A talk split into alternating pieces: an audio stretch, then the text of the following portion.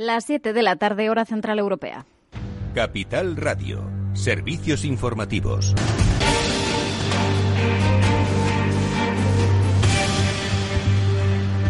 ¿Qué tal? Muy buenas tardes. España vuelve a marcar un récord de contagios y fallecidos eh, tras un fin de semana. En concreto, Sanidad ha notificado 93.822 nuevos casos y 767 muertos, como decimos, eh, ambos datos los más altos tras un fin de semana. La incidencia acumulada sigue subiendo, se sitúa ya en 884 casos por cada 100.000 habitantes. Se preocupa esa nueva cepa británica que es hasta un 70% más contagiosa. Hoy Fernando Simón, el director del CAES, decía hace unos minutos que no hay evidencias eh, de que sea más virulenta y cause mayor letalidad después de que hace unos días así lo confirmase el primer ministro británico Boris Johnson.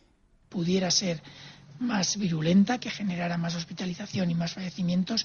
Lo cierto es que después de discutirlo con ellos y con un grupo de expertos a nivel europeo, no, las evidencias no son todavía suficientemente sólidas como para valorarlo. Hay estudios que tienen indicadores diferentes y que es cierto que hay varios que indicarían un posible incremento de la virulencia, pero lo cierto es que los, los, técnicos ingleses todavía tienen que valorar mucha información para poder confirmar este punto. Y mientras se siguen endureciendo las restricciones en nuestro país, Galicia cierra todos sus municipios, suspende actividades no esenciales y limita a convivientes las reuniones. Así lo habría anunciado hoy el presidente gallego Alberto Núñez Feijóo. Son unas medidas que van a entrar en vigor a partir de la medianoche del martes, mañana martes 26 eh, de enero y que se van a mantener al menos durante tres semanas. En Murcia, el Comité de Seguimiento del Coronavirus ha adelantado el cierre de actividades no esenciales a las seis eh, de la tarde y la vicealcaldesa de Valencia, Sandra Gómez, ha pedido, ha recomendado a sus ciudadanos que se queden en casa lo máximo posible, excepto para ir a trabajar o al colegio colegio.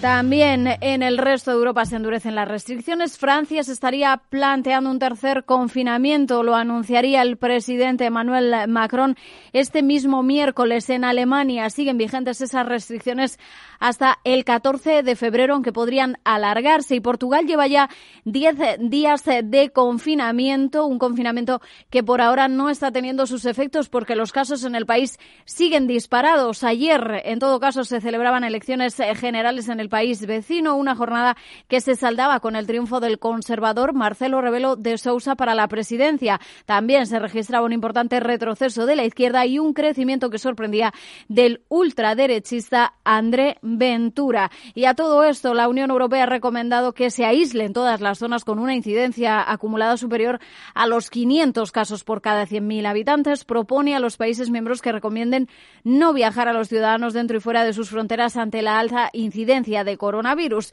Mientras, las vacunas siguen llegando, pero de forma muy lenta. Los retrasos de Pfizer se suman ahora los de AstraZeneca. La presidenta de la comisión, Ursula von der Leyen, ha hablado con el director general de la compañía para pedirle explicaciones. Lo hace después de que la británica haya anunciado que no va a llegar a producir lo previsto y que enviará la mitad de esos 300 millones de, dosis de su, de su antídoto que adquirió la Comisión Europea. Lo ha expresado un portavoz del Ejecutivo Comunitario. but we expect Esperamos eh, que la compañía encuentre una solución y explore todas las posibilidades para que nos pueda enviar las dosis, lo decía un funcionario europeo. Y es que este retraso se une al que ya estamos viviendo con Pfizer. La vacuna de AstraZeneca y la Universidad de Oxford todavía no tiene el visto bueno de la Agencia Europea del Medicamento, aunque está previsto que se dé este mismo viernes. El problema, según la Unión Europea, es que esos viales de la compañía están ya incluidos en los planes de vacunación de la Comisión y en esas previsiones eh, que pasan por una inmunización de más del 70% de los europeos eh, para este verano. Y un último apunte, el Congreso, gracias al apoyo de toda la oposición, va a obligar a comparecer esta semana al ministro de Sanidad para dar cuentas de la evolución de la pandemia, ya sea el actual, Salvador Illa, o su sucesora, dado que hoy mismo se ha anunciado que Salvador Illa va a dejar el cargo mañana para afrontar la campaña electoral de cara a las elecciones catalanas del 14 de febrero. Mañana se va a anunciar el nombre de su sustituta. Seguramente será Carolina Darias, la ministra de Función Territorial. Hasta aquí la información. Se quedan con After Work de la mano de Eduardo Castillo. A las 8 tienen una cita con el balance. Capital Radio. Siente la economía. ¿Inviertes en acciones o ETFs habitualmente? Entonces esto te interesa. Invierte en acciones de bolsa española o extranjera sin comisiones, hasta 100.000 euros al mes. Entra ahora en xtb.es y abre tu cuenta 100% online en 15 minutos. Riesgo 6 de 6. Este número es indicativo del riesgo del producto, siendo uno indicativo del menor riesgo y 6 del mayor riesgo.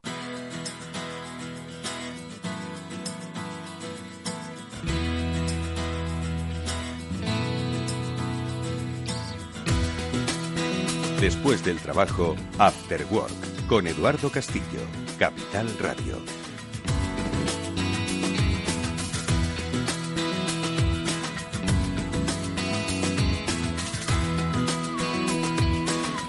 Pues bienvenidos, estamos ya en directo en la radio, estamos en el Cyber After Work de Capital Radio un lunes más, si nos estáis escuchando en directo.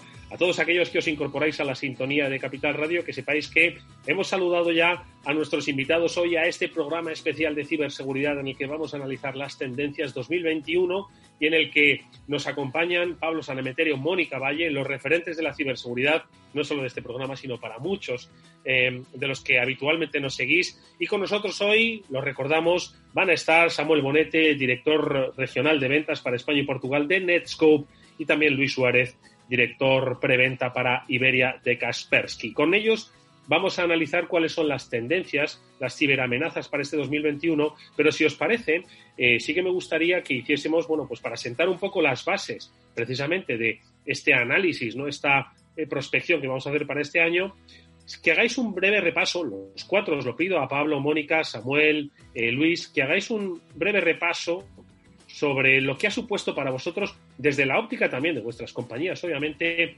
ese 2020, ¿no? Es cierto que comenzó pues eh, ya ni recuerdo cómo comenzó el, año 2020, porque parece que el año comenzó en marzo, ¿no? Y sin embargo, bueno, pues en enero teníamos unas previsiones, unas expectativas que luego obviamente se vieron alteradas, ¿no? Entonces, haced una reflexión sobre lo vivido y lo aprendido en ese año 2020. Eh, venga, empezamos si queréis por Mónica, Pablo, eh, Samu y, Luis, para luego, como digo, sentar las bases de, del 2021. Me, me gusta esa jerga que tiene, que tiene Samuel. Venga, adelante, Moni. Efectivamente, sí, coincido con Samuel que al final pues hay que ver dónde estamos, de dónde venimos, ¿no? Para saber un poco qué es lo que nos puede deparar ese futuro. Y bueno, en el ámbito de la ciberseguridad, pues una de las primeras cosas que vimos, Eduardo, y que lo estuvimos comentando en uno de los primeros episodios de Cyber After Work, uno de los primeros programas de 2020, fue ese ese ransomware que además estaba acompañado de extorsión. Eh, lo recordamos, el ransomware, este software que cifra los datos, que pide un rescate por ellos, por simplificarlo muchísimo, pues además los ciberdelincuentes le dieron una vuelta de tuerca y em, se adentraban en los sistemas de la empresa para robar, extraer información confidencial con la que luego pues eh, chantajear Em, advirtiendo que si no se pagaba, si no se hacía lo que ellos decían, pues iban a publicar esa información confidencial, etcétera, ¿no? Entonces, ese ransomware más extorsión eh, que el CCNCERT eh, lo denomina Human Operated Ransomware, el ransomware operado por humanos, ¿no? Digamos que es un paso más en, en, esa extorsión, en ese chantaje y por algunos em, estudios, algunos informes que están observando cómo puede ser ese futuro, pues, em, pues se, va, se va a incluir ¿no? en este 2021 entre las tendencias. De hecho, eh, uno de los informes de, de, Kaspersky para este 2021 se lo dice. ¿no? Y por otro lado, pues eh, hemos estado viendo este 2020 también una evolución eh, no solamente de las amenazas, sino también de las defensas.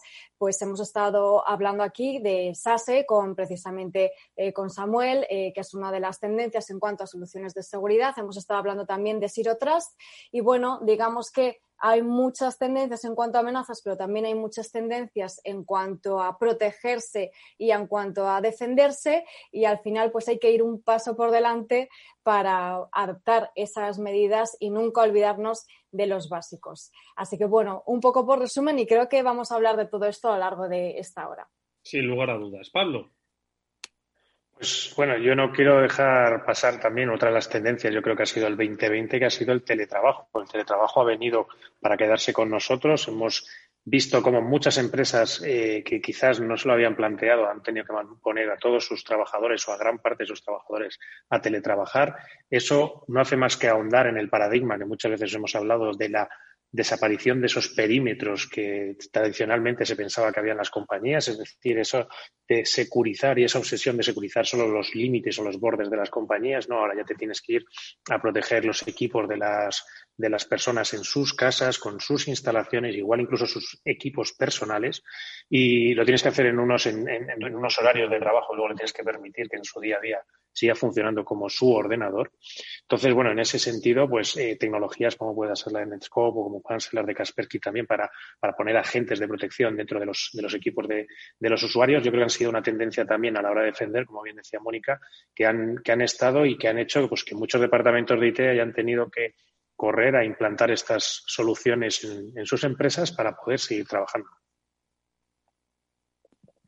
vamos con. Pues, pues sí, o sea, yo coincido 100% con Pablo y con Mónica. ¿Cómo va a ser de otra forma distinta? Eh, y lo que pienso es que el 2020 ha sido un acelerón en la transformación digital que ninguno nos esperábamos. Al final, fijaros, eh, temas como la movilidad que estaba diciendo Pablo, trabajar desde cualquier lado, todo el tiempo, no, no de forma puntual, sino todo el tiempo conectado desde tu casa, desde cualquier sitio, y, y la adopción masiva de aplicaciones cloud. Aquellas empresas que ya tenían cargas de trabajo en la nube, que ya habían adoptado SaaS, eh, les ha sido mucho más fácil superar este 2020 pasado, porque ya tenían muchísimos procesos que eran accesibles desde cualquier sitio sin necesidad de pues, reinventar la rueda. Otras muchas, en ese proceso de transformación acelerada, han intentado adoptar la nube, han, seguido estrategias de tirar muchas VPNs para conseguir eh, dar acceso remoto y al mismo tiempo desde esa VPN acceder a Internet de forma, entre comillas, segura pero la mayor parte de las empresas se han dado cuenta, y en eso profundizaremos luego, en que, en que la única forma de poder sobrevivir en esta situación es transformando digitalmente a la compañía. Y la reflexión que yo quiero lanzar como punto de desarrollo para posterior, eh, según estemos hablando luego, es, eh, hemos transformado la seguridad, porque, porque hemos hecho una apuesta muy rápida en transformarnos digitalmente, en conseguir conectar Internet desde cualquier lado a nuestros usuarios, que nuestras aplicaciones estén disponibles desde cualquier sitio, pero, pero hemos transformado la seguridad de la misma manera y, yo creo que ese es el desafío para 2021. Luego entraremos en ello, en cómo hemos de transformar la seguridad, igual que hemos transformado la conectividad hacia nuestras aplicaciones para nuestros usuarios. Estoy muy de acuerdo ¿eh? con lo que ha dicho Samu, ¿no? La velocidad ¿no? de la que presumimos en la que nos hemos adaptado todo, empresas, ciudadanos, comercios, ¿no? Que venden online, estudiantes que estudian a través de casa. Pero claro, hemos hecho los mismos deberes para la seguridad. Muy interesante esa reflexión. Vamos contigo, Luis. Ese 2020, eh, claro que empieza, Kaspersky piensa unas cosas al, en enero, pero en marzo efectivamente cambia un escenario completo, ¿no? Que obliga a redefinir estrategias, a ver eh, nuevas amenazas y, por supuesto, acompañar a ese nuevo ecosistema de empresas. Totalmente. Eh, yo siempre tengo un dicho para esto y es que nuevas tecnologías, nuevas vertientes de ataque, ¿vale? Entonces, eso es una cosa que yo creo que todas las empresas tienen que entender, que no hay ningún salto seguro en ningún sitio, ¿vale? Ni a la nube, ni a ningún lado. Y no nos olvidemos de que al final los ciberdelincuentes también están muy en sintonía con absolutamente todo lo que está pasando. Lo primero que nosotros empezamos a registrar desde Kaspersky cuando empezó la pandemia, no a nivel focalizado, sino más a nivel global, fue un incremento a nivel de ataques de, phishing relacionados con temas de, eh, bueno, pues relacionados con, con, COVID. Además, algunos de ellos, según fue avanzando el año, se fueron sofisticando muchísimo. Aquí, en concreto, en territorio nacional, tuvimos unas campañas de suplantación de la seguridad social, pues de atacantes, ¿no? Que se hacían pasar precisamente por, eh, bueno, por, por, este organismo, ¿no? Eh, dando a entender que te daban tu prestación por el ERTE y que tenías que rellenar unos campos una web que evidentemente no era de la seguridad social, ¿no? Entonces, todas estas, eh, digamos, mm, todas estas tendencias que, venimos observando se, vienen dando. Y, por la parte también de eh, aquellos que están más relacionados con, la parte de eh, las vacunas, por ejemplo, también hemos notado un incremento de atacantes que van precisamente contra, contra estas farmacéuticas.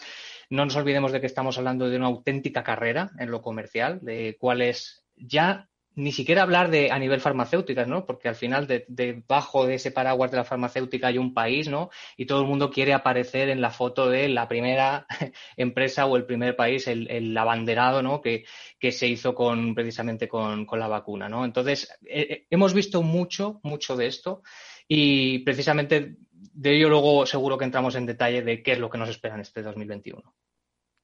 La verdad es que habéis hecho un, escenario pre-2021 muy acertado, ¿no? Los cambios que se han producido, la aceleración, la transformación de procesos, la catalización de determinados eh, eh, aspectos, servicios que sí, que se esperaba que se fuesen a producir, pero no de manera tan masiva y tan inmediata. Esa, adopción son un poco los que han marcado este escenario.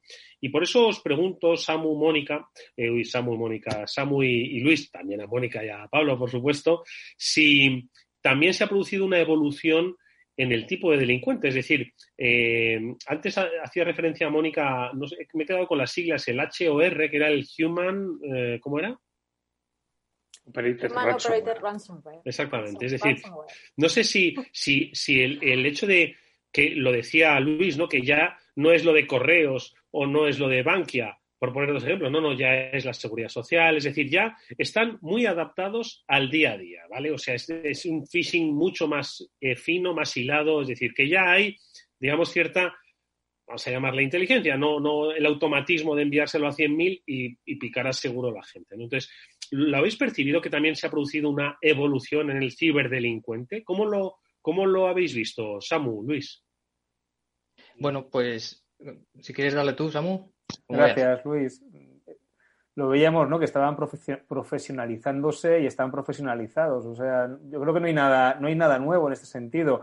Al que le extrañase este tipo de cosas, que eche la vista para atrás y no mucho más para atrás. Eh, un tema de un SolarWinds, por ejemplo, eso es súper profesional, ¿no? Hay, yo creo que, lo que está claro y, y, lo que es evidente en este 20, 2020 es que, los atacantes se han profesionalizado. Aquí ya no hablamos de cosas masivas, de cosas de, intentar, también las hay, ¿eh? también las hay, pero, pero se están buscando ataques muy dirigidos, se están buscando ataques eh, dentro de un contexto y como decía Luis antes con el tema de la seguridad social, qué contexto más bueno ¿no? que cobrar un ERTE para, para hacerte enganchar en un ataque de, de phishing.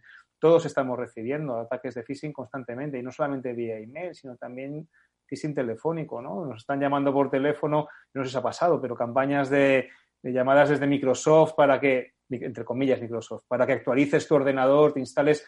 Yo las he recibido, mis padres las han recibido, mis amigos las reciben. Entonces, está por, está por detrás, hay, hay un grupo muy grande, una mafia muy grande queriendo, teniendo los mismos intereses que las empresas, intereses económicos detrás de esos ataques. y yo lo que pienso es que lo que sí que están cambiando son las técnicas en, la forma de intentar enganchar a, sus nuevos clientes, que somos nosotros. Y dado que hemos adoptado masivamente el teletrabajo, dado que hemos adoptado masivamente las herramientas de cloud, se está utilizando la cloud cada vez más para engañar al usuario. Yo confío en Office 365, yo confío en Teams, yo confío en Google, porque estoy utilizando sus herramientas todos los días. Con lo cual, no me extraña una llamada de Microsoft o no me extraña que me manden un formulario en un, en un, Google Form o en un Microsoft Forms donde tenga que meter información. ese tipo de herramientas, formularios de Google, eh, páginas de malware alojadas en AWS, formularios en Microsoft, es lo que está utilizándose a raíz de este apogeo del teletrabajo y este apogeo del cloud como vectores de entrada para que los usuarios dejen su información y puedan hacerte ese malware tan, o ese ataque tan dirigido. Luis. Bueno, yo quiero destacar con, mayúsculas y en subrayado esto que comentaba Samuel, de la profesionalización, ¿vale? Como bien ha indicado él, él lo ha llevado por la parte de las técnicas, tácticas y procedimientos, que evidentemente eso está continuamente evolucionando, ¿vale? Eh, pero yo me lo voy a llevar casi más a, a lo que es la parte más de, casi de estructura, ¿no? Que siguen estas, empresas, vamos a llamarlas así, porque realmente muchas de ellas funcionan casi como, una empresa, con, una organización que poco tiene que envidiarle a, una empresa. En ese sentido, yo, por ejemplo, me, eh, me llamó mucho la atención eh, como Egregor, que es bueno, uno de los, eh, digamos, actores más reconocidos a nivel de ransomware dirigido que ha habido durante los últimos años, pues estos atacantes se han profesionalizado tanto que incluso ahora tienen un, departamento, por decirlo así, eh, de redes sociales, o, mejor dicho, de em, eh, community manager, por decirlo así. Tanto es así que en su propia página web llegaron a felicitar las navidades a sus clientes, mm, no sin cierta sorna, ¿no? porque al final no nos estamos hablando de que son extorsionadores, es decir, te están vendiendo unos datos que te han secuestrado ¿no?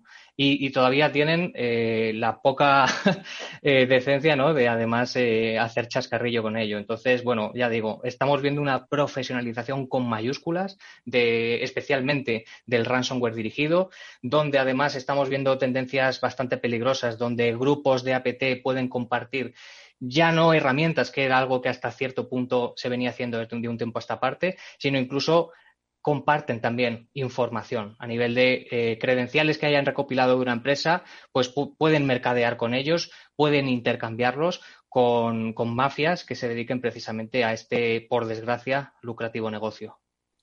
Eh, por lo que cuenta Luis, eh, perdona, que quería apuntarte.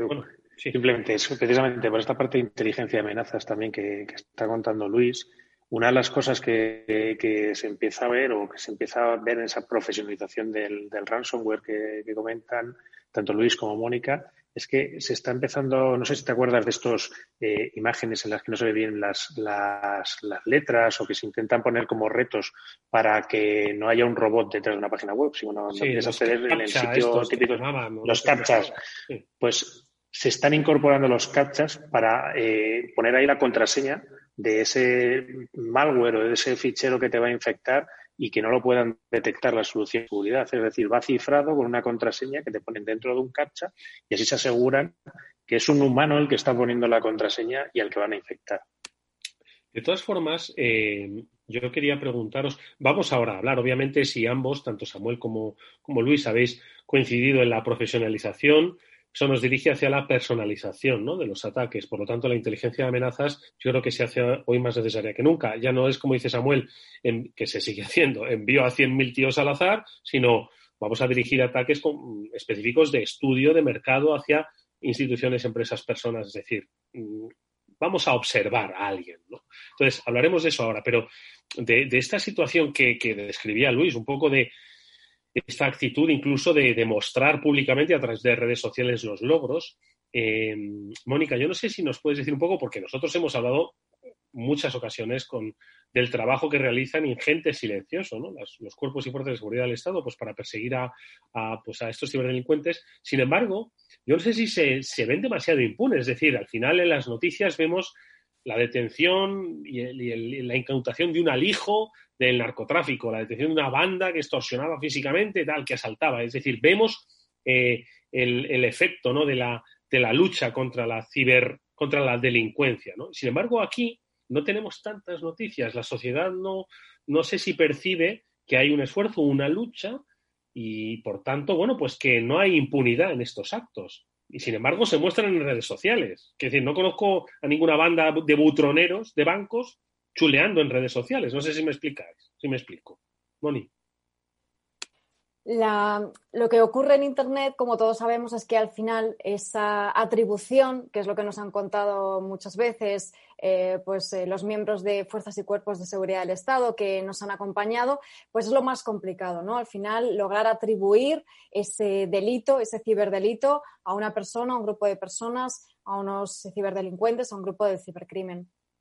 Es complicado porque al final en Internet borrar eh, el rastro es complicado, o sea, es, relativamente fácil y es complicado eh, detectarlo. No es imposible. Eh, el anonimato total tampoco es así, sino que, bueno, siempre se deja algún pequeño rastro que se puede dejar, que se puede, que se puede aprovechar para investigar y se puede saber quién ha, quién ha sido, ¿no? Pero el esfuerzo es muy grande, sobre todo porque al final se requiere una colaboración conjunta entre distintos países. Muchas veces, pues parece que una IP es de un sitio, pero resulta que en realidad los cibercriminales estaban en otro sitio y hay que pedir una serie de permisos, una serie de protocolos y demás, que es lo que muchas veces dificulta, ¿no? A la hora de esa investigación. Constantemente pues están desarticulando redes de cibercrimen, se están deteniendo a cibercriminales, constantemente está saliendo en medios, pero es verdad que quizás todavía no somos los usuarios suficientemente conscientes o no prestamos atención o no se le da a lo mejor eh, tantas horas en, en, redes sociales o en medios de comunicación como a otras cosas, ¿no? Pero yo creo que poco a poco y sobre todo en los últimos años ha ido aumentando la conciencia de, los usuarios sobre esto y la preocupación, aunque efectivamente todavía queda. Pero bueno, em, la, labor que están haciendo todas estas autoridades en este ámbito, la verdad es que es enorme. Nos lo han contado aquí alguna vez y bueno, ya aprovecho y animo a que se escuchen algún otro, algún que otro eh, programa sobre el tema, porque, por ejemplo, el caso Looping que nos estuvo contando eh, aquí en Cyber After Work la Guardia Civil, pues fue muy representativo de cómo precisamente se puede lograr capturar a un cibercriminal. Yo creo que no solamente las, pues las, las, organizaciones públicas, Guardia Civil, Defensa, etcétera, etcétera, están haciendo un buen trabajo, sino también las empresas eh, están educando a sus usuarios y cada vez más se ven campañas de educación, campañas de concienciación, eh, formación en temas de ciberseguridad, detección de phishing, cómo detectar un email que es de phishing, en qué has de fijarte por parte de las empresas hacia los, hacia los usuarios. En esa línea también hay herramientas, incluyendo Netscope, que pueden ayudar en esa evangelización y en esa educación del usuario. Yo, por ejemplo, si veo que un usuario intenta meter credenciales corporativas en un formulario de Microsoft que no está en la instancia de Microsoft corporativa, estás conectando una instancia que puede ser de un atacante o una instancia que puede ser de alguien que la ha creado para un ataque de phishing, pues yo te voy a dar un aviso y te voy a decir, oye, ¿estás seguro de que quieres meter tus credenciales en esta instancia que no es la instancia corporativa? Pues intenta subir un dato que puede tener información sensible a una instancia personal de OneDrive yo te voy a dar un aviso y te voy a decir, ¿seguro que quieres llevar ese dato a una instancia personal de OneDrive? esa educación que se hace bien de forma regulada o de forma pum, pum, pum, por parte de la organización periódicamente, más las herramientas de monitorización y de notificación de los usuarios que puede tener la organización para educar a sus usuarios, es también clave en todo esto, en que la gente sepa utilizar mejor Internet y de una forma más segura. Estoy de acuerdo con lo que dice Samuel, entiendo que vosotros también. Cuando yo me refería a la banda de butroneros, eh, entiendo que eh, uno no deja las llaves del banco puestas ¿no? en, la, en puerta de fuera o procura, como siempre hemos dicho, pues no ir por callejones oscuros a determinadas horas en determinadas zonas que se sabe que, ¿no? Entonces entiendo que al final la lucha también empieza con nosotros, ¿no? Con la propia actitud de las empresas por adoptar, ¿no? Medidas de seguridad, efectivamente, y, ahí está la, formación sin, sin lugar a dudas. De todas formas, eh, volviendo un poco ya, hemos creo que dejado bastante claro ¿no? la profesionalización del, de la ciberdelincuencia, ¿no? que cada vez va más. Muchos de nosotros lo hemos visto. Mismamente, eh, la, vamos, la veracidad de, los phishing que nos han llegado en, los últimos, en las últimas semanas, a mí, por ejemplo, eh, mismamente el, correo de, Capital Radio, te llegan correos que, que hay que ser muy avezado, muy avezado para no, para no pinchar en, el mismo, porque es que tienen un grado de realidad de que remitido por un compañero de la radio con un asunto lógico de lo, es decir, no dice te remito la factura. No, si yo no soy el financiero, sino cosas que, tienen mucha lógica, creo que ah, se están refinando, se están perfeccionando. Entonces, en ese sentido, os pregunto, Luis, em, eh, si tuvieseis que hablar de top tres ¿no? de las estrategias de ciberseguridad o de seguridad que dais a las, a las empresas. En, en, Kaspersky, ¿cuáles serían? Luego, Samu, me dices cuál es ese top 3, porque entiendo que han cambiado. Es decir, la inteligencia de amenazas hace año y medio estaba presente, por supuesto, en la oferta de servicios de ciberseguridad, pero quizás no estaba tan a tope, sino que era quizás pues, controlar más la entrada, en fin. Eh, ¿Cuál es ahora mismo eh, vuestro top 3? Vamos a ver, Luis.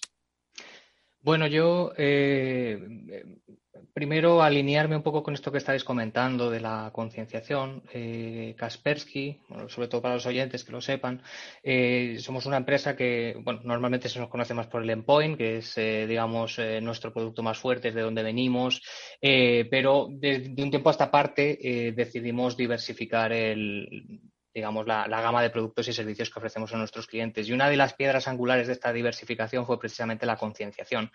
Eh, para nosotros la concienciación es un, sigue siendo un punto muy importante. Yo sí que es verdad que a lo largo de los años he ido viendo una mejoría por parte de, las empresas porque lanzan varias iniciativas de concienciación, pero nosotros lo que nos gusta es, digamos, llegar a un nivel que sea completamente entendible por el usuario, ¿vale? Entonces nosotros de lo que hablamos siempre es de las habilidades de ciberhigiene digital, ¿vale? Que para que nos entendamos, esto básicamente lo que es es eh, las mismas, los mismos principios de sentido común eh, por los que te riges ¿no? Cuando, eh, cuando estás en, en, en, el mundo físico, es decir, tus padres te dejan solo en casa y te dicen, oye, no abras la puerta a extraños o tienes que hacer ciertas preguntas, ¿no?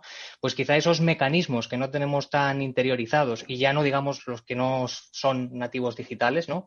Pues lo que buscamos es una forma de desarrollar en base a desafíos, en base a juegos, desarrollar estas habilidades. Por ejemplo, este caso que, que comentabas tú, Eduardo si yo como usuario soy consciente de que no debo compartir mi contraseña con nadie, no importa el contexto, no importa el mensaje, no importa, sé que mi, contraseña no la debo compartir con nadie, ni siquiera porque me llamen por teléfono diciendo que son de la policía o de Microsoft o de cualquier otro sitio. Entonces, al final nosotros creemos mucho en, reforzar, eh, ya digo, todas, todas estas disciplinas y luego, evidentemente, por lo que sería la parte de la, de la protección, pues sí, es, cierto que es, puede ser digamos, completamente diferencial el hecho de contar con inteligencia a la hora de detectar un ataque específico sobre la organización.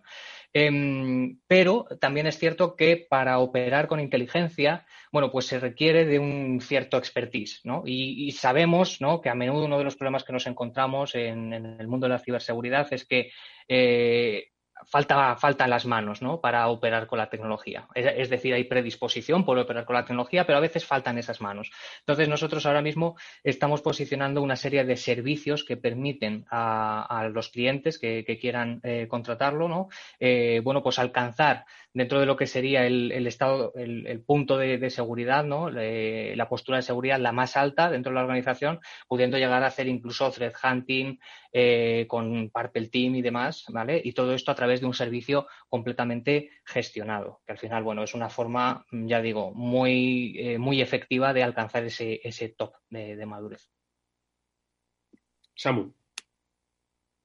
Yo yendo, yendo a, a los tres puntos claves ¿no? de cómo abordar seguridad este, este año, en este contexto actual, vuelvo a, lo que era, a lo que nos ha llevado lo que nos ha dejado el 2020 y es el usuario trabajando desde cualquier lado y consumiendo masivamente desde su casa, web y SaaS. Pues el primer punto, ¿cuál es? Te has de llevar el perímetro a la nube. Es que Pablo lo ha dicho, nos hemos dado cuenta de que ese perímetro no existe. Es un perímetro totalmente descentralizado y no tiene sentido porque ha sido una experiencia nefasta el meter 100 sesiones de Teams por una VPN para luego sacarlas a Internet o 500 conexiones a OneDrive por una VPN para luego sacarlas a Internet. Eso no funciona. El usuario desde su casa, desde la oficina, desde cualquier lado, tiene que conectar directamente a SaaS y directamente a web, pero de forma segura. Hay que mover ese perímetro a la nube. Y ahí estamos hablando de soluciones de proxy cloud, soluciones de, de tipo SASI, una arquitectura en un contexto SASI que te permita consumir seguridad desde la nube. El segundo de los puntos o el segundo de las reflexiones es, si yo me llevo un proxy a la nube o yo me llevo ese perímetro a la nube, eh, ¿me vale con un proxy convencional de toda la vida? ¿Me vale con, una solución de, las de siempre o con un firewall de siempre pero puesto en la nube? ¿O ha cambiado mi realidad? Pues la realidad se ha cambiado. Y la realidad es que poneros en vuestro día a día, incluso en esta sesión ¿no? que estamos teniendo para este programa. Está yendo a través de herramientas de colaboración, de aplicaciones SaaS. Y cuando fueron diseñados los proxies, los firewalls y las soluciones tradicionales, no fueron diseñadas para entender las aplicaciones SaaS ni para entender las aplicaciones cloud. Entonces, en esa segunda reflexión es, ¿un proxy o un firewall convencional es capaz de entender el 80% de mi tráfico, todo el que termina en las aplicaciones SaaS? Y la respuesta es. Si tienes que irte a una solución SASI, Asegúrate de que ese proxy, ese firewall, entienda muy bien lo que hace el usuario en el 80% de tu tráfico, que es lo que termina en aplicaciones cloud. Porque solamente de esa forma vas a poder protegerle contra amenazas, contra ataques y vas a poder controlar tus datos cuando trasiegan hacia cualquier aplicación cloud.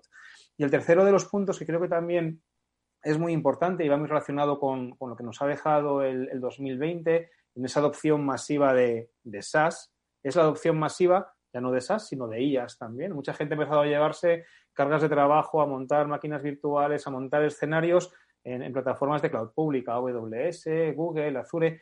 y la pregunta que hay que hacerse en este momento es, está bien configurado todo lo que yo he hecho, porque son entornos muy dinámicos. Un, entorno de cloud pública están tocando desarrolladores, está tocando muchísima gente, se crean instancias, se crean máquinas, se crean recursos. Está todo bien configurado. Lo hemos visto, que muchísimos ataques, muchísimos más que ataques, fugas de información que se han producido en los últimos meses, vienen originados por malas configuraciones en cloud pública, malas configuraciones de almacenamientos o de máquinas en cloud pública. Entonces, ese, ese tercer punto es mi cloud pública, ¿cómo está configurada? ¿Está bien configurada? ¿Está mal configurada? Tres, tres cosas. Llévate el perímetro a la nube. Segundo, que tu perímetro en la nube entienda no solamente lo que pasa en web, sino también lo que pasa en las aplicaciones cloud.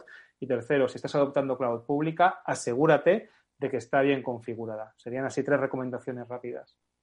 La verdad es que es así. Eh, al final, eh, nadie se preguntaba si su edificio era antiterremotos y no pasó la legislación hasta que hubo un terremoto, ¿no? Entonces, claro, nadie se ha preguntado si estaba todo bien configurado porque no habíamos tenido pues esta migración obligada y masiva, ¿no? Que nos ha, como habéis eh, apuntado, hecho desaparecer el perímetro. Obviamente, es que han, cambiado las reglas del juego, es decir, que no es que sea una, una insistencia de las compañías de ciberseguridad, que es que quieren vender, ¿no? Oiga, es que las reglas del juego han cambiado, han cambiado para todos, para las empresas, para los particulares y hay que adaptarse, Samuel. Y, con ese contexto, yo insisto, es que no valen las soluciones de toda la vida. Porque se ha, visto que, el remedio cuál ha sido cuando hemos tenido el problema. El remedio fue más y más y más y más VPNs, que todo el tráfico entre en la empresa y salga a través de los firewalls, los proxies y los cacharros convencionales. ¿Pero para qué? ¿Para meter latencia? Porque es que ese cacharro convencional, ese proxy o ese firewall, no entiende si Samuel está yendo al Teams de Eduardo o está yendo al Teams de Netscope o está yendo al Teams de Kaspersky. No lo sabe, no están pensados para eso. Entonces, punto número uno, ese perímetro no tiene que estar en tu empresa, tiene que estar en la nube. Te vas a ahorrar costes, explotación, tiempos de parcheado, ventanas de cambio. Es un servicio, un security as a service. Y, y punto número dos, probablemente esté diseñado ya para qué? Para entender lo que hace el usuario, no solamente cuando va a Internet, navegación web, sino también para entender lo que hace cuando va a las aplicaciones cloud. Ese concepto de Next Gen Secure Web Gateway siempre lo decimos, ¿no? Como un proxy cloud, pero de nueva generación, que sea tu primer paso hacia una estrategia de seguridad desde la nube, SASI, una estrategia de Security as a Service. Pues yo que también quería compartir con todos nuestros oyentes que uno de los puntos quizás con el que cerramos el año y, fue también, yo creo, de los que nos va a venir persiguiendo durante este próximo año, 2021, es el, tema de SolarWinds y el tema, sobre todo, del, de, la cadena de suministro, de, estas eh, empresas con las que todos colaboramos, es decir, no existe a día de hoy una empresa monolítica que lo haga todo, todas las empresas dependen de terceras. Y entonces, pues, ¿cómo se pueden proteger o cómo pueden asegurarse las empresas de que esas empresas en las que depositan su confianza para llevar a cabo su día a día se toman la seguridad tan en serio, al menos tan, tan en serio como ellas, que no te digo más? ¿Cómo creéis que hay que plantearlo, Luis? Eh, por ejemplo, tú primero, luego ya Samu. Bueno, nosotros, nosotros venimos observando ya una tendencia que, digamos que se ha hecho aún más evidente precisamente en 2020 y es eh, un poco este, este cambio de paradigma, ¿no? Este cambio de entender la, ciberseguridad. Es decir, muchas compañías entienden eh, la ciberseguridad una serie de controles, como, como ya ha indicado Samuel, más basados en el perímetro, ¿no? Más basados en mecanismos reactivos, basados en conocimiento, cosas conocidas, ¿vale? Pero, eh, de nuevo, cuando hablamos de ataques sofisticados, ataques dirigidos, ataques donde posiblemente el atacante tenga bastante información sobre tu infraestructura a nivel de qué mecanismos o qué dispositivos tienes protegiendo ese perímetro, ¿vale? Mm, una de las, eh, digamos, tácticas más eficientes para recopilar esta información muchas veces es incluso a través de los propios pliegos, pliegos que se publican, ¿no? Donde se publica información sobre la empresa Incluso también a través de OSINT, eh, los atacantes muchas veces recopilan información de los perfiles que trabajan dentro de esa compañía. Es decir, si veo que hay perfiles que tienen una certificación en tal producto, muy posiblemente, ¿no? Eh, tengan ese, ese producto. Y al final, como decía, lo que estamos observando es eh, una colaboración cada vez más estrecha entre mafias dedicadas, pues ya digo, a ransomware, incluso también eh, incluyendo APTs. Y como decía, esta, este cambio de, paradigma al final lo que nos lleva un poco es a abrazar la idea de, oye, igual hemos sido comprometidos y no lo sabemos, ¿no? Entonces es aquí donde entra en juego la resiliencia y donde entra en juego, pues, eh, soluciones, por ejemplo, como, como el EDR o el XDR, dependiendo del alcance que se le quiera dar. Y un poco la tendencia que estamos viendo de cómo se combate, o mejor dicho, cómo se detecta esto, es evidentemente entendemos que cualquier compañía puede verse comprometida ¿vale? Eh, luego tendrán que seguir los cauces que tengan que, dicte su incident response y demás. Pero lo primero que te va a pedir una compañía, eh, en concreto que trabaja en, institución financiera y en otras muchas donde se aplica esta forma de trabajar, es, oye, dame una matriz con los indicadores de compromiso de por dónde te han entrado porque lo primero que tengo que saber yo es medir el alcance, si yo estoy comprometido o no. Entonces, ahora mismo existen mucho este, este, estos flujos, cada vez se van dando más, los cuales compañías que pueden utilizar EDR, no solo de Kaspersky, sino de cualquier otra, eh, de cualquier otro fabricante, pueden sacar esos indicadores de compromiso, pueden a su, eh, a su vez eh, compartirlos con, las empresas que estén dentro de esa cadena de suministro para de nuevo medir el alcance y saber cómo responder más eficientemente mm, y en el tiempo menor posible, evidentemente, para minimizar los daños. También, yendo también con la pregunta así de Pablo de la cadena de suministro y demás, eh, creo que hay dos, dos componentes. Una primera componente y es, a mí como proveedor, yo como Netscope, como proveedor de servicios de seguridad en la nube, me tienes que exigir, ¿no? Me tienes que exigir porque soy, soy parte de tu, de tu cadena de seguridad y me tienes que exigir. Y a mí cuando me pregunta alguien, pero entonces, eh, Netscope, ¿es seguro? Yo, sí. O sea, tenemos certificaciones, compliance, estamos sujetos a numerosas regulaciones, eh, certificados por, pues, no sé, diferentes ISOs, la Cloud Security Alliance, etcétera, etcétera. Y esa información es información que, hacemos público, incluso los proveedores con los que trabajamos, toda esa información, es información que cuando nos la piden, bajo NBA, la suministramos a la gente que quiere trabajar con nosotros para que se queden tranquilos y para que entiendan pues, por qué el 30% del Fortune 100 pasa su tráfico a través de, a través de Netscope.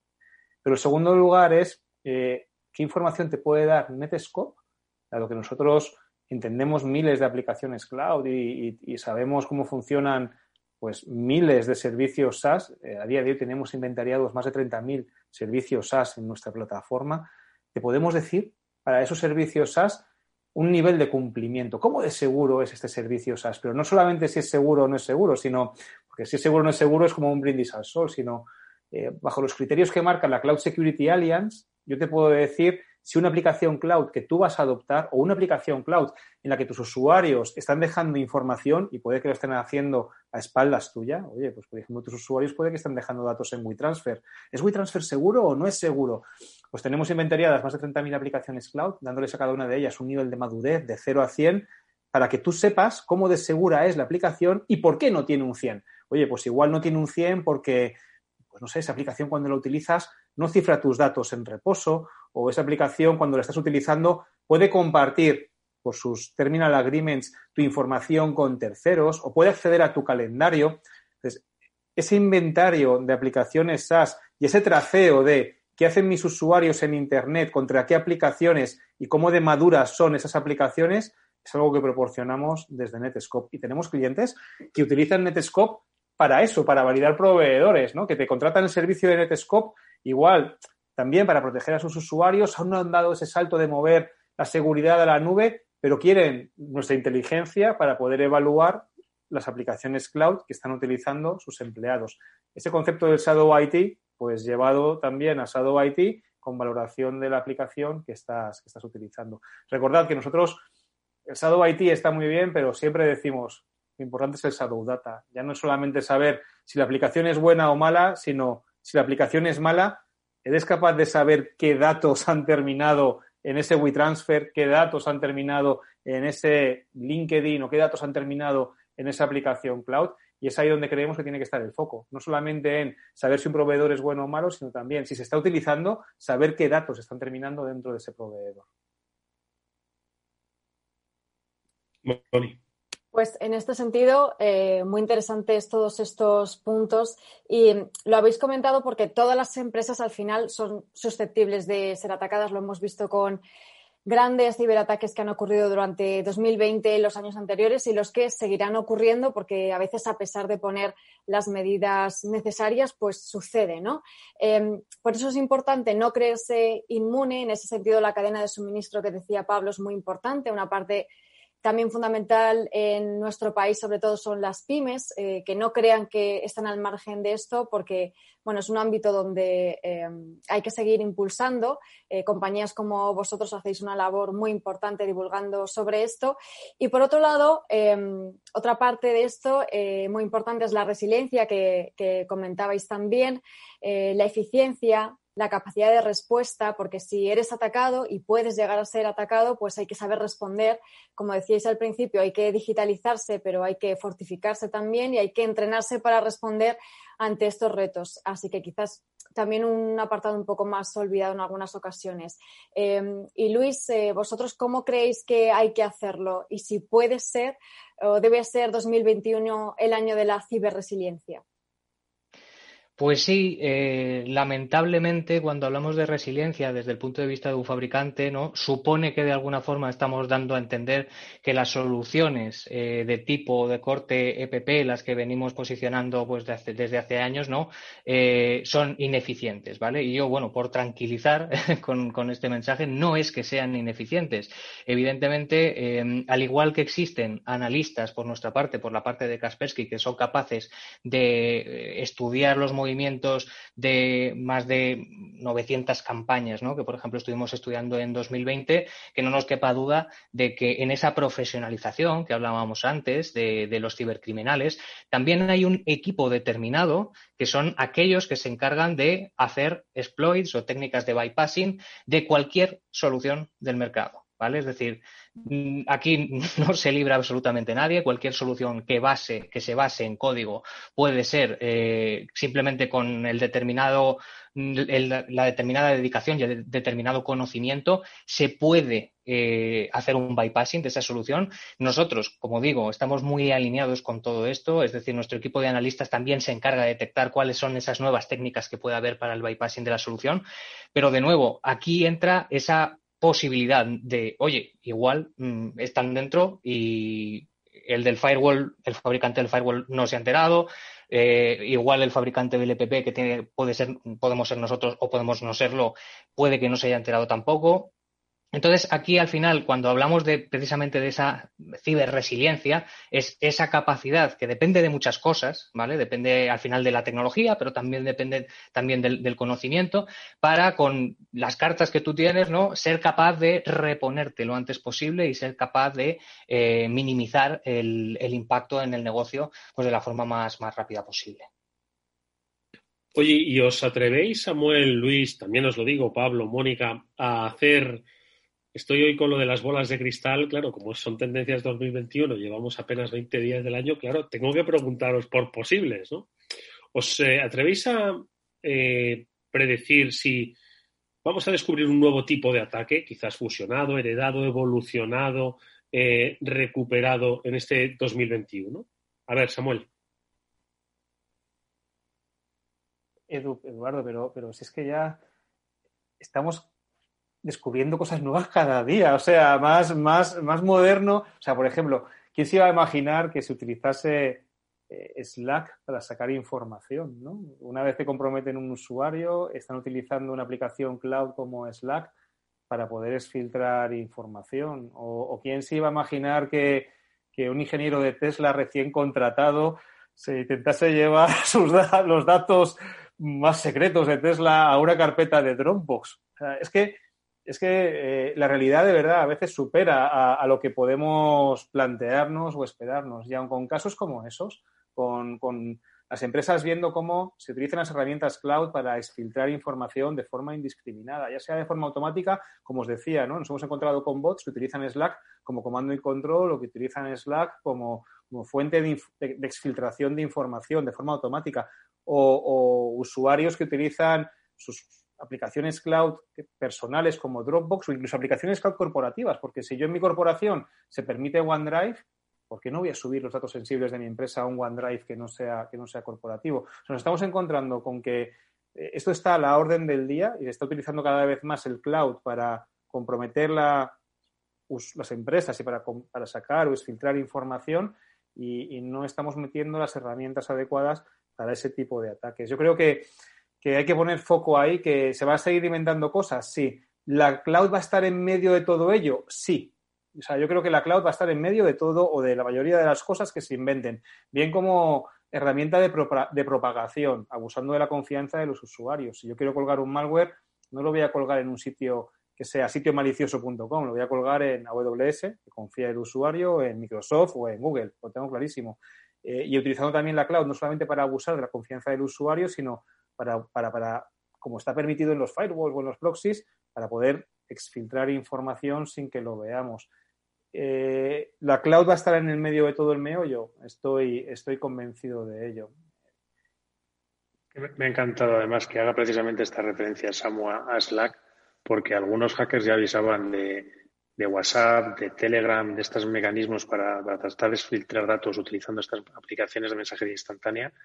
Pero es que yo creo que, como bien apuntaba también Luis, es que vamos a estar viendo también cada vez más bypasses. O sea, el tema de SolarWinds ha ocurrido porque se han saltado medidas de protección, han conseguido entrar hasta, hasta la cocina en un, en un desarrollador de software y han conseguido colocar una piedrita de software sin que nadie se haya dado cuenta, incluso lo han firmado y lo han distribuido entre todos sus, sus atacantes. Con lo cual, bueno, yo me, atrevería a decir que alguno más de este estilo volveremos a ver, porque es el mismo que ya vimos en Nompetia hace tres, cuatro años también, cuando, cuando empezaron a atacar al sistema de impuestos eh, ucraniano. O sea que yo creo que alguno de estos más veremos por el, por el futuro. Pero recuerda, Pablo, ¿cuál es un SolarWinds? ¿Cuál es el origen de todo, de toda la madre del cordero? Un GitHub mal configurado. Hmm. Es, una aplicación cloud, entonces eh, yo creo que lo que sea cloud va a estar detrás de, detrás de, todo, bien para distribución, bien por abusando de una mala configuración de un SaaS o abusando de una mala configuración de un IaaS, o bien como herramienta de exfiltración. Y vuelvo, soy súper pesado, pero vuelvo con el mensaje. Eso no se resuelve con una solución perimetral, eso se resuelve desde la nube. el, el futuro de la seguridad está en la nube y soluciones así como Netscope te permiten solucionar esos y otros muchos problemas, pero no con un firewall o con un proxy convencional vas a hacerlo. Hay que dar ese salto de llevar la seguridad a la nube también. ¿Qué opináis, Luis, desde Kaspersky? Eh, ¿Vamos a ver nueva amenaza? ¿Vais a, desde Kaspersky, a proteger frente a esa potencial nueva amenaza? Pues en efecto, Eduardo, yo creo que este año, como decíamos al principio, vamos a descubrir muchas cosas nuevas. Y voy a poner unos cuantos ejemplos, ¿no? De cosas que desde Kaspersky preveemos que puede haber ciertos riesgos, ¿no? Como, como comentaba bien Pablo, de un nuevo un nuevo SolarWinds o un nuevo NotPetya, ¿vale? Eh, el año pasado sucedió una cosa con bastante importancia, que es el hecho de que se filtrara el código fuente de Windows XP, ¿vale? Es posible que muchas de, las personas que nos están escuchando ahora digan, bueno, a mí yo estoy libre, ¿no? Yo me he quitado ya los XP de en medio, a mí no me afecta. Eh, pero nosotros no nos queremos olvidar precisamente de, de esa vertical, ¿no? Que es precisamente la de industria, donde estamos hablando que hay un montón, un montón de sistemas operativos completamente obsoletos, abandonados eh, por parte del, fabricante, en, el cual, claro, el problema de que un sistema operativo esté abandonado mm, no es solo el hecho de que no te vayan a sacar un parche, es que posiblemente eh, la visibilidad que puede tener ese día cero vaya a ser mucho más reducida. Aquí se nos pasa el testigo, o mejor dicho, nosotros, los fabricantes de seguridad, cogemos ese testigo y decimos, bueno, vamos a ver eh, qué compromisos, qué, tendencias nuevas estamos viendo precisamente por la parte del XP. Y yo creo que precisamente esta exfiltración de código fuente de Windows XP, pues es muy probable que nos lleve a, esperemos que no, pero algún sustillo precisamente en, en infraestructuras críticas. Luego, por otra parte, estamos viendo también el Bitcoin ha alcanzado a principios de este año ¿no? valores históricos. ¿no? Ahora creo que ha vuelto a bajar un poquillo, pero eh, de nuevo, lo que decíamos antes, eh, los ciberdelincuentes están súper al día de todas estas cosas. Entonces, eh, yo lo que le diría a, las personas que nos estén escuchando es que si tienen algún tipo de cartera de eh, intercambio de, criptomonedas y demás, aquí no se trata de, volvernos todos locos, ni mucho menos, pero sí que las protejan, que utilicen eh, distintos mecanismos como la autenticación de múltiples factores y demás para, poder protegerlas, porque preveemos que va a haber un ataque o unas campañas ¿no? dirigidas precisamente contra estas criptomonedas, porque ya estamos viendo, de hecho, que hay actores específicos que se están dirigiendo en concreto contra esta vertical.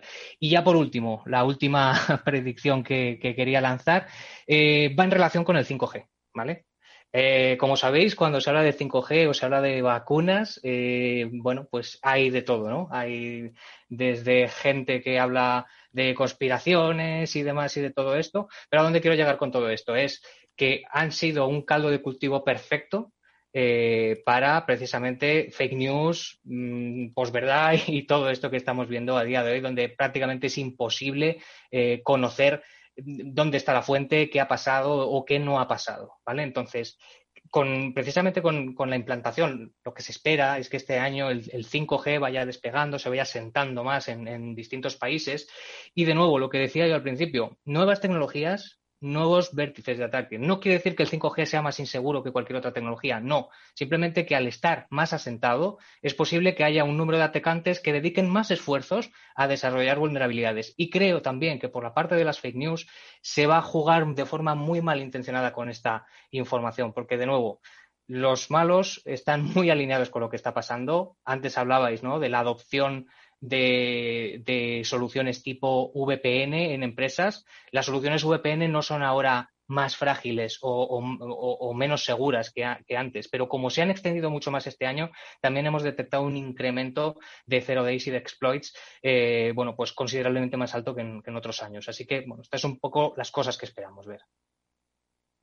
Bueno, pues eh, muy interesantes esas eh, reflexiones. Nos quedan dos minutos de radio en directos. Vamos a seguir, por supuesto, unos minutos más a través de esta emisión eh, en redes sociales, a través de los canales de, redes sociales de Capital Radio. Así que me gustaría en estos dos minutos pues pediros en 30 segundos, Samuel, Luis, cuál va a ser el producto estrella de Netscope, de Kaspersky este año. 30 segundos. Venga, vamos contigo, Samuel el futuro de la seguridad está en la nube. O sea, es, esto es SASI, 100%, y no hablamos de un producto, hablamos de una transformación, de una forma de, de cambiar la manera en la que haces las cosas. Ya no puedes pensar dar tu seguridad con una orientación data center centric, todo en mi data center, igual que antes. Has de pensar en llevar piezas de tu capa de seguridad a la nube, tu proxy, tu DLP, tu sandbox, en modo pago por uso, en modo servicio, desde la nube.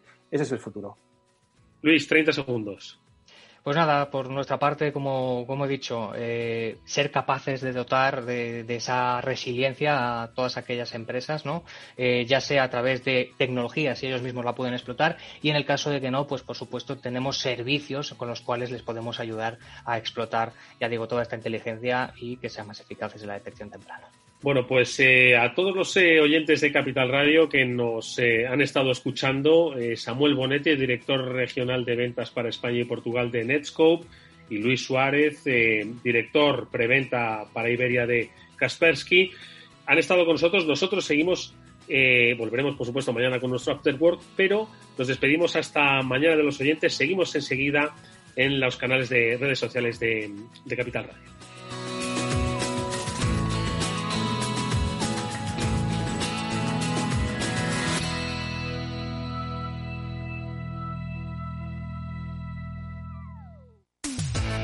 Atención oyentes, noticia de alcance para inversores. XTB elimina las comisiones. Ahora con XTB puedes comprar y vender acciones y ETFs con cero comisiones. Has oído bien, cero comisiones hasta 100.000 euros al mes.